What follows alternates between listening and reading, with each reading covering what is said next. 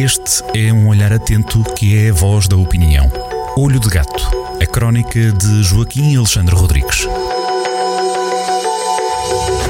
Ora viva Joaquim Alexandre, mais uma vez juntos nesta conversa em final de semana. Eh, vamos, é sempre um prazer. Eh, igualmente, meu caro. Vamos eh, aqui com a sua ajuda abrir aqui a, digamos assim, a, a mente para, para outros olhares neste olho de gato deste próximo fim de semana, que desde já ficamos todos convidados para descobrir nesta edição da, da newsletter semanal do Jornal do Centro, que sai amanhã, dia 23, sábado.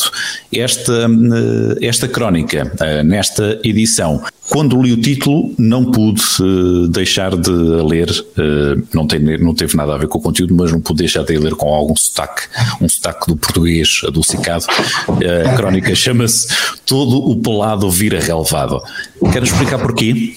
É uma brincadeira, convém, convém uh, termos algum sentido de humor e brincarmos um bocado nestes tempos e neste ano, que tem sido um ano duro, um ano em que até para maior azar nosso, pelos modos, eh, tem, há muito menos cerejas do que ao costume. Imagina-se maio que, e junho, o, o, mês das cerejas, até, é, até esse fruto delicioso nos, nos está a falhar há, há pouco e caro. No caso concreto, eh, todos os, os, beirões já, já deram conta nas suas, nos seus passeios por, por, por essas terras e por estes montes e vales que há, normalmente à beira dos rios ou em planaltos, antigos eh, campos de futebol eh, que estão desativados, que, que já não existem. Talvez tenham tido há umas décadas atrás algum uso social agora não têm. E como não tem, já se sabe, a natureza toma conta de tudo, já, isso já se sabe, e portanto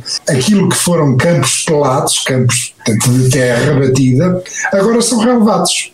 É, é uma brincadeira, é uma brincadeira com o tempo, de constatação do tempo. É, é daí a razão do título. Sim, e isto para descobrir depois eh, não só esta situação com os, eh, os parques de merendas, com os relevados, mas acaba com, eh, com, esta, com esta situação de um desejo de que umas datas que acabam por ser forçadas a serem adiadas e falo das datas da limpeza dos matos, das zonas limítrofes, dos edifícios, das vias de comunicação que estava a salvar até meados de março, foi agora prolongada e faz ao que parece todo sentido, não é, Joaquim? Pois, eu depois, entretanto, refiro-me também a, outro, a, a outro Uh, Refiro-me aos parques de merendas. Os parques de merendas uh, foram espalhados pelo território, nos, nos, últimos 20, 30 anos foram espalhados muitos pelo território e, evidentemente, não, não tiveram grande, grande uso, não têm grande uso público, não, não são usados. E, como se sabe, a natureza, uh, este próprio ano de 2020 tem-nos mostrado isso,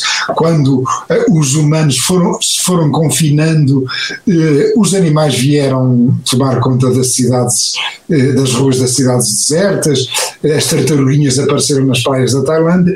A natureza toma sempre conta de tudo. O mato vai tomar conta de tudo. É tudo uma questão de tempo. E o que é que acontece? Quando o mato toma conta de tudo, em certas circunstâncias torna-se perigoso. Nós vimos isso no incêndio de 2017, que se tornou até mortal. Por causa disso, o governo fez um, um regulamento, regulamentou que devem ser, eh, em determinadas circunstâncias, devem ser limpos os matos às voltas das casas, à volta, à volta das povoações, o que é uma, uma determinação correta, faz, faz todo sentido, eh, é uma maneira de evitarmos o perigo dos incêndios ou, ou tentarmos diminuir eh, as consequências dos incêndios. Contudo, o prazo que é dado para a limpeza dos terrenos, desde o princípio que é errado, especialmente na nossa zona, eh, o prazo é até 15 de março.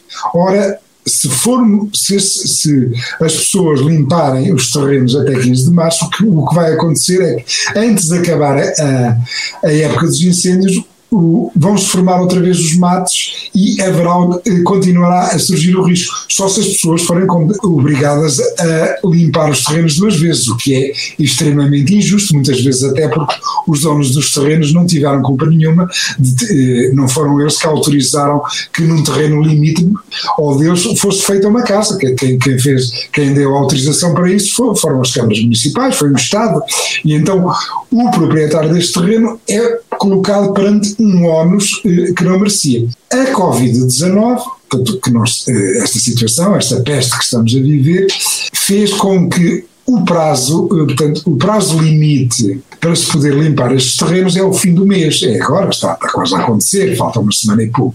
Era bom que esta peste, a Covid-19, fosse de vez, mas que este novo prazo, que é o prazo ajustado, de facto, devia ser obrigatório, deve ser obrigatório até ao fim de maio, eh, que este prazo, este novo prazo, que, que persista, que fique, que fique, porque é melhor e é mais ajustado para, para, para a nossa região. Sim, e a natureza dita regras que não, não são aquelas que nós, que nós ditamos, não é? Mas também isto é um processo de aprendizagem, será, será natural que assim vá sendo, não nasce tudo eh, perfeito quando é criado pelo homem e portanto é um, é um ajuste e se, se emendar a mão é apenas, uma, é apenas um reconhecimento que se está atento à, à realidade, que se assim for, se esta data é agora até final de maio fique para o... Exatamente, seria, seria muito bom sinal. E ainda melhor que atrás, depois desta situação não houvesse um verão uh, quente e com, com tragédias, uh, como acho que ainda temos a memória recente, vamos ver como corre também este, este verão, nessa parte uh, que tão bem ou mal nos lembramos. Joaquim Alexandre, um gosto sempre por esta conversa.